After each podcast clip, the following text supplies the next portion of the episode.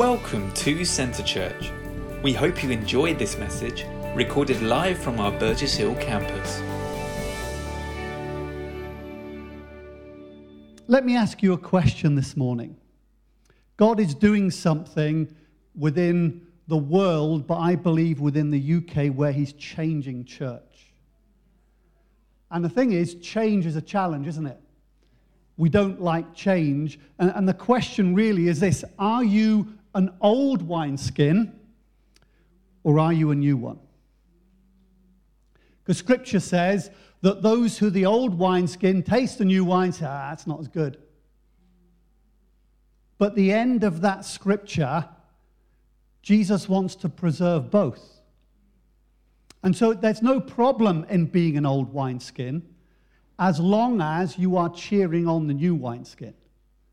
As long as you're making space, as long as you're saying, you know what, we want to see this work. And the challenge is, as you get older, you get set in your ways a bit. Talk to my kids. Get set in your ways. But God wants to do something new. I honestly believe that God is changing so that people who are where you are do the work and it's not the platform. You know, it's great. We meet on a Sunday, we have these amazing, talented people, but actually, the kingdom of God is about each person being the priest that God has called them to minister into the area that they're in. And, and my, my challenge as a church leader is over the years, I've noticed that so many people think, I can't do this. I can't do it. I'm not like Simon. I'm not like Tom. I'm not like these guys. I, I, can't do it. But God has called you and God has anointed you. Let me read you from uh, 1 Peter 2, verse 4. As you come to him, a living stone rejected by men but in the sight of God, chosen and precious, you yourselves are like uh, you yourselves are like living stones are being built up as a spiritual house to be a holy priesthood to offer spiritual sacrifices acceptable to God through Jesus Christ. You are a living stone. You are something precious in the sight of God. You know, I had a sermon, I had a different sermon prepared, but I just felt as I was preparing this morning that God wants you to know how precious you are. You're precious. That the challenge of church is that church is messy. Yeah? Ministry is messy. If you ever find the perfect church, don't join because you will upset the balance. there is none. I've done 30 plus years of ministry, and I've yet to go to a church, go to a ministry that has got everything 100% right. We are these earthen vessels, and we carry the treasure in jars of clay, and we have our foibles, we have our problems, but God works through despite that. Just think about the scripture. We love the scriptures. But if you removed every single New Testament letter that was written because of a problem, we would be left with the Gospels.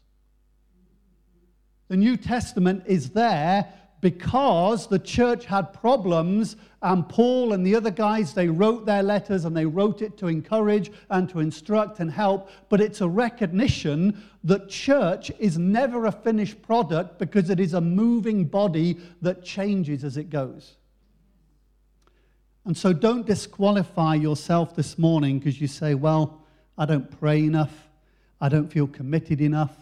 I don't feel anointed enough. You have what it takes to take the kingdom. I'm gobsmacked that over 2,000 years ago, 12 men with no smartphone, think about that for a moment, they did not have a smartphone. They had no computer, they had no telephones, they had no trains and no cars. They didn't have notebooks. Hey, they didn't even have this. Well, the Old Testament. And yet, they changed the world. They changed the world. How did they do? It was really simple. They had been with Jesus for three and a half years. They walked with him, they watched him. Jesus rebuked them, Jesus taught them, Jesus demonstrated and showed. And then when it really got going, Jesus says, Hey, guys, I'm off. Can you imagine it? Jesus rises from the dead. There are these 12 disciples, well, 11. There are these guys standing there thinking, He's risen from the dead. He's glorified. This is amazing. And Jesus says, See ya. and he floats off into heaven because they're ready. They can do it. And I want to say to you if you know Jesus, you can do it. You know, the day of Pentecost came, they were waiting, they were empowered by God, and then the church grew to 3,000. A short while later, it grew to 5,000. And then, just under two or so years, a persecution breaks out, and in Acts it says, and everybody scattered except the apostles. What would it be like if in two years' time God scatters everybody and we start again? God scatters everybody and we start again. It's the sending out because it then says, wherever they went, they made disciples. What did the apostles do in under two years to equip these people that wherever they went, they could do it. And I think part of it is an understanding that we have what it takes. Now, I'm a Pentecostal. I passionately believe in the baptism of the Holy Spirit. And we need that power. You know, the, the greatest need, in my opinion, of church is that we need to see power restored. We've got a lot of words, We've got a lot of meetings. Let's be really honest. If we are trying to do it through entertainment, we're not going to compete with the world. And it's not about entertainment. I want people drawn in because they think, surely God is in this place. Our world is in the most desperate need it has been in for a long time. The United Kingdom has more mental health problems than folks can uh, shake a stick at. I'm a governor in a school, and in the school, this is a primary school, we have an emergency mental health representative. Just think about this primary school, children, they have a mental health emergency person there to help children that have a, a mental health episode. I mean, this is nuts. And all of a sudden, we find that the most precious thing that we need are the internal qualities that the Holy Spirit brings. I thank God every day that I can sit there, I can allow the scripture to wash over me, and I can allow the peace and the strength and the joy of God to help me. And the thing is, it doesn't change the problem. I don't know if you've noticed, but God very often doesn't change your difficulty, but He changes you. Because in the end, we have to break through the difficulty, but we do it by faith. And the faith comes as we meditate on the scripture, and the Holy Spirit speaks to us and He empowers us, and we can go, Yeah, I can do this. And the devil says, Ooh, I think I better go. Because these people actually believe it. You know, often in church life, you, you go up to someone, you know, you had a little short time of greeting, and he said, How are you? I wonder how many of you really said, How you are. Isn't it a bit odd that we come to church and quite often we've got this kind of mask on? Everything's falling apart, everything's going really bad. And what do people Yeah, I'm fine. How are you? Oh, yeah, I'm fine. And you've got two people whose lives are not fine, they come into the church, which is supposed to be the body of Christ, and they look and think, well, I think I've, I've got to demonstrate that I'm in victory, but my life is not in a good state. Surely we should be those who can say, you know what? It's been a tough week. I need some prayer. I need some encouragement. We, at the church that I'm at at the moment, Hope Church, we've had a really tough time this last year. We've done nearly a funeral a month of people who've gone to glory and they were sudden things for some people, and you walk through the challenge. There's that scripture, Philippians 4:13. Uh, the NIV application commentary. Can't remember who the commentator is, but he says it's not I can do all things through Christ who gives me strength. He says it is I can endure all things. I can endure them. I can be strengthened. Whatever I'm going to face, I can do it because Jesus Christ will give me strength. I would imagine if you sat down uh, with Eliana and John and you spoke to them about ministry of the last 30 odd years and said to them, How was it? you wouldn't get, Oh, it's just wonderful. you would get, It's good, but it's hard. And revival and persecution have always flown in together. Always. And for us, believe it or not, the lines have fallen to us in pleasant places. For us in the UK, we might not think the UK is good, but it is still better than much of the world. My family, my, my wife is from India. We lived in India for eight and a half years. And let me tell you, when we keep connecting with the folks we know there, it's much tougher than here. The Chinese believers, it is much tougher. The Korean believers, the North Korean believers, it is much tougher. We've mentioned our sisters from the Ukraine and just how difficult the context is there. But in all of this, we're more than 12 people. Think about this. We're more, we're more than 12 people. We already have a head start on the disciples. We have the scriptures, we have the word of God. We're a group together. God has empowered us. Imagine what you can do. And to you IBTC students, you can conquer the world. You can go out and you can change, but I don't want to just single you out because you can all do it. We, we get to a point in life where we say, I'm now retired, and I'm a firm believer that retirement is in heaven, and if you're still on the earth, there is something to do. Even if it is pouring water on God's servants or encouraging them or helping them, there is still something that needs to be done. The best thing you can do, I want to speak a bit to some of you older ones. Your responsibility is to encourage. To encourage. You need to encourage, you need to strengthen, you need to support. Because we need the encouragement of the Holy Spirit. We need God to work in us so that we have the strength that He wants us to achieve these things. One of my favorite scriptures in uh, the past six to 12 months is Matthew 11 28 to 30. And this is Jesus speaking. He says this Come to me, all who labor and are heavy laden, and I will give you rest. Take my yoke upon you and learn from me, for I am gentle and lowly in heart, and you will find rest for your souls. For my yoke is easy and my burden is light. I want to ask you this morning, those of you in leadership, those of you in ministry, is your testimony that your yoke is easy and your burden is light? Why am I asking that? Because actually, the world will put a heavy burden on you, but Jesus does not. Jesus says, My yoke is easy and my burden is light. Either he is lying or we've missed something.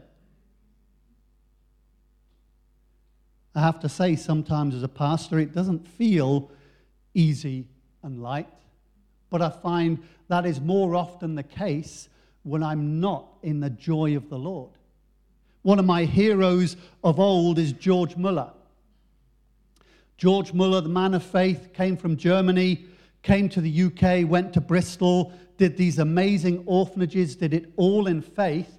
But if you read his autobiography, he says in there that for 15 years he used to rise up early in the morning and he would start praying. And he says his mind used to wander.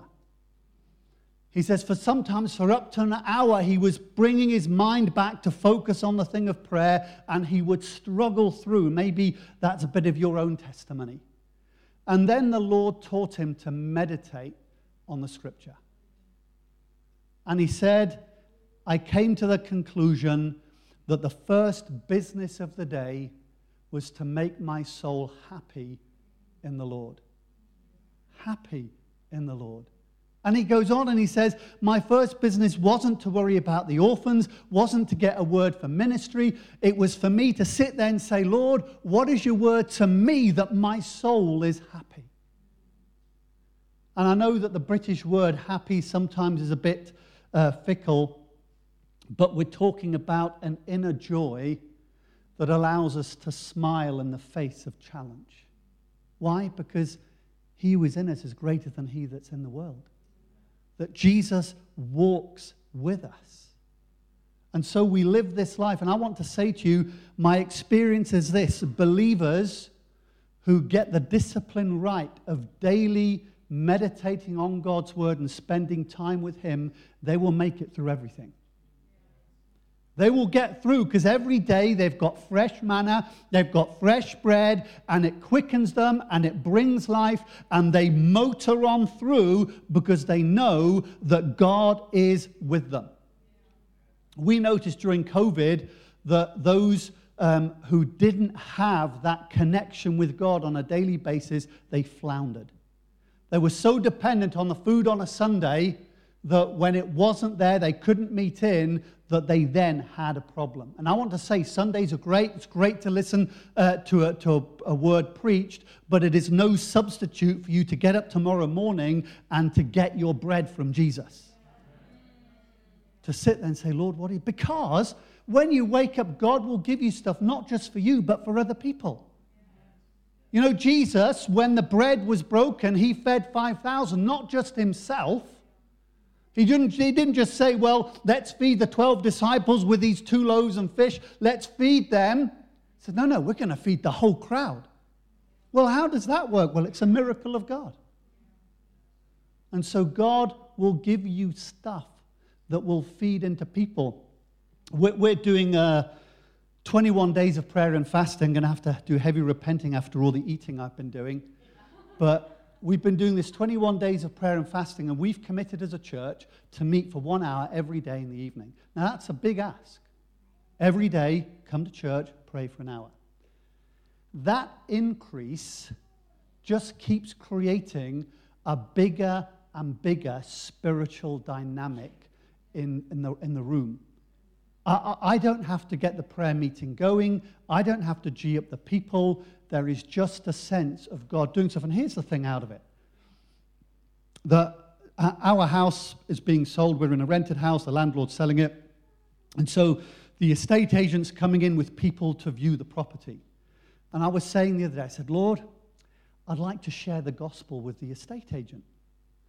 And so I kind of prayed the prayer, dismissed it, and then the next day the, the estate agent comes, but it's not the estate agent who's always come, it's another guy. And so, in between people viewing the house, literally, this is what he says to me. He says, You're a pastor, aren't you? He says, Yes. He says, Well, can you tell me, according to your faith, how I'm supposed to live in this world? hey. Oh, I think I have an answer here. And you know, and the beautiful thing within it is that if we are filled with God, He will bring people to us we're not having to chase them down in the street. Every day you connect with hundreds of people, maybe not hundreds, maybe tens. You connect with people, and when they sense that in you is the Spirit of God, they'll begin to say, Hey, you're different. How do you deal with this? How do you do this? Or maybe they'll say to you, Oh, I'm going through a really tough time. And you say, can I pray with you? You know, I've yet to find someone who says, No, don't pray for me. Can I pray with you? Yeah. I had a lady come into the church last year, only came once, came in and said, I'm having these nightmares all the time, every day, and it's a problem. No, she came twice. I said, Let's pray. So I prayed, rebuked all of that. She came back next week and she said, All gone. You know, and we have that. It's not about big ministry, it's about each person being salt and light where they are. And I want to say to you this morning you can do it. You have the same spirit that Jesus had because he's poured it out, and you can do it. You can share with people, you can bring life.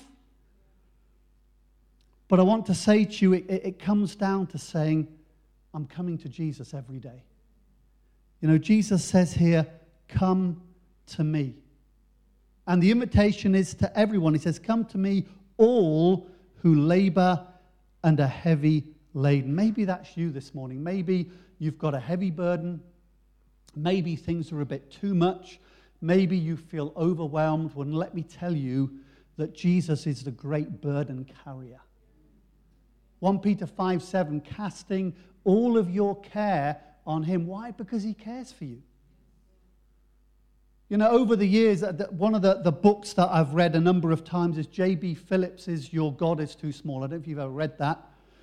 But one of the, he goes through the different uh, views people have of who God is. And one of them always stuck in my mind. He says, Some people see God as the resident policeman. You know, that, God is here, and he says, Oh, you're not dressed very well. Don't be naughty. Get, just get it sorted. Or you're not praying enough. Get a move on with that. Or you're not evangelizing enough. And it's as if God is a policeman that is going around trying to give you tickets because you're not doing it right. But he's not like that. You know, in the end, God could have destroyed humanity if humanity was a problem that he didn't want to deal with, but he chose to save us. And because he chose to save us, and scripture says that while we, while we were still sinners, Christ died for us, it means that his love was greater than our sin, and therefore he's able to deal with it. And so when we say to ourselves we can't do it, we're actually not speaking for Jesus. Jesus can make the worst sinner clean. But very often it's not the worst sinner, it's the believers who have been brought up in a legalistic mindset who've been taught that actually, no, it's only the pastor who can do this, it's only this prophet or this. And we dismiss ourselves and think, I'm a little nobody. Well, I'm saying to you this morning, you are somebody. You are a son of God. And creation is waiting for the sons of God to be revealed. You know, years ago, I watched this film called The Matrix, very popular movie. And there is a scene in the movie that, that's kind of etched into my mind where the key character in there understands who he is and he kind of just does this and the whole world flexes around him. The whole world flexes around him because he realizes who he is. And he does extraordinary things based on that. And scripture says we walk by faith we do not walk by sight. It's not the things you see, it's the things you believe. The old King James Version uh, said, As a man thinks in his heart, so is he. And how you think about yourself will determine what you can achieve in God because without faith, it's impossible to please God. I mean, even Jesus, think about this, even Jesus, the Son of God, when he went into his own hometown, it says he could not do many miracles because of their unbelief. I mean, it, it, that's a stunning thing. And so I want to say to you this morning believe. Believe. Believe that Jesus makes disposable to you every and any gift. I'm a firm believer that although some people carry a certain office spiritually, that God will make any spiritual gift you need available to you at whatever time you need it. I mean, wouldn't it, it would be really useless, wouldn't it, if God says, I'm giving you a gift of healing, but I'm going to strand you on a desert island? You kind of, well, that's really not much good. I need a gift that works in the context that I'm in. And so you have the right to say, hey, Jesus, this is the context I'm in. I'd like this gift, please. I'm an NHS worker. I would love the gift of healing. That seems a good idea, doesn't it? I'm in hospital with loads of sick people. Wouldn't it be great if we could see them healed? And so God wants to give us. Actually, I don't think God wants to give us. I think God has made them available. He says, I want you to take it. I want you to believe. I want you to walk out the door and I want you to say, you know what? I can do this. And so this morning, I just want to encourage you. You know, we were singing that song, I'm going to sing in the middle of the storm. And I was pondering on that this morning because normally in the middle of the storm, I'm not singing, I'm kind of screaming. And it's this idea that we act in faith. I'm going to sing in the middle of the storm. And sometimes we make mistakes, sometimes things go wrong. And then the song says, and up from the ashes, hope will arise. And Eliana said so wonderfully this morning it is a new day. It's a new day, it's a new year. Isaiah 61 says, The Spirit of the sovereign Lord is upon me. Now, I know that is talking about Jesus, but surely in Jesus conferring a kingdom on his disciples and breathing on them the same Holy Spirit, we also should be able to say, The Spirit of the sovereign Lord is upon me.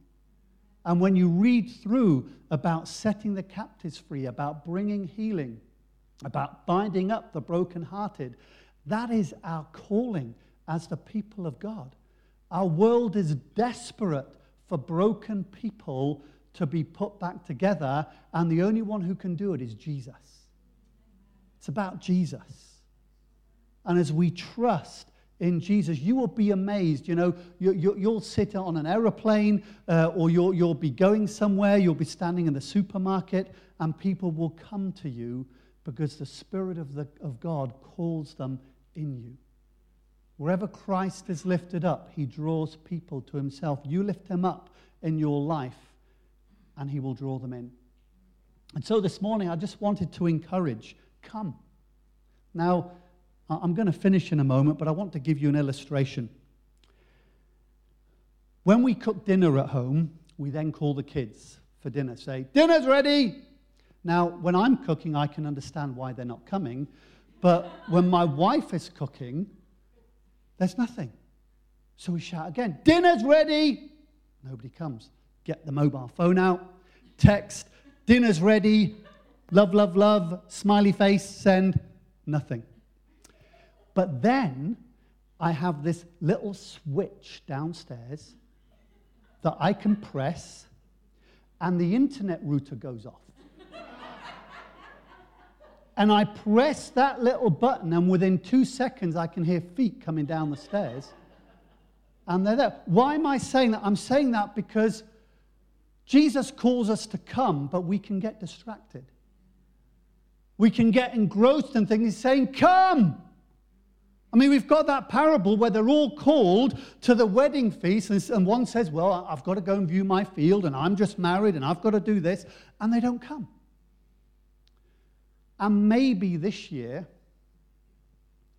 God might switch your internet router off. God might say, you know what, I'm going to turn off the things that distract you. And, and believe you me, our world is filled more with distraction now than it ever has been. If, if I had the power, I would totally obliterate the internet. But the thing is, that we have to allow God to do things that might be uncomfortable, but that help us to focus again on Him saying, Come. Let me tell you, it is not hard to hear God. It's not hard to, to sense His presence, but it requires an undistracted heart that says, I'm here, Lord. And He comes and he presents himself and he speaks and he encourages and he lifts you up. And I want to encourage you this year. I'm not on about New Year's resolutions, but allow the Spirit of God to work in you and to say, you know what? I'm looking for the opportunities that he gives. I'm looking for him to work through me. I'm expecting the Spirit to empower me. It's a, it's a trust thing. You know, I've been preaching for 30 years and I prepare my sermons, but over the last year, God has said to me, I don't want you to go with a whole notes full of stuff. I want you to be open to what I'm saying. And, and you know, my heart power sitting there this morning thinking, you know, Lord, I've got this lovely sermon, it's ready. And he says, Yeah, but I don't want you to use that. I want you to take the verse I gave you this morning and I want you to launch off, and I will give you the words that you need to speak, that these folks need to hear, that will encourage them, that will empower them, and that will allow them to go out and say, you know what, I can do this. And so I want to say this morning be blessed. Allow the Spirit of God to move you on. IBTC, I'm so jealous because you are going to see amazing things that God is going to do through you. But I also believe for Centre Church, it's time. It's time. God wants each one of you to be fully empowered by Him and to go. And you do the small things, and He will keep increasing and increasing and increasing. Thank you for listening to this week's message. For any more information or to find out more of what we do as a church, you can contact us at info at centrechurch.uk or check out our website at www.centrechurch.uk